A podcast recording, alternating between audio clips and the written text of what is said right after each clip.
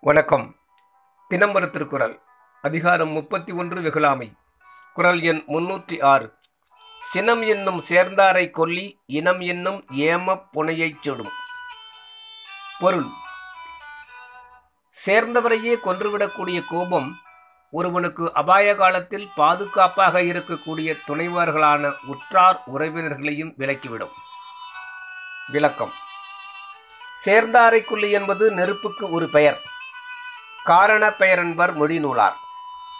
விறகை பற்றின நெருப்பானது விறகை கொன்று கொண்டே தன்னை காட்டி நின்று விறகு ஒழிய தானும் இல்லாமையாய் விடுகிறது. அதுபோல உயிரை பற்றின கோபம் உயிரை மறைத்து காணப்பட்டு உயிர் செயலாகிய அன்பையும் அழிவையும் அழித்து தானும் இல்லாமையாய் விடுகிறது.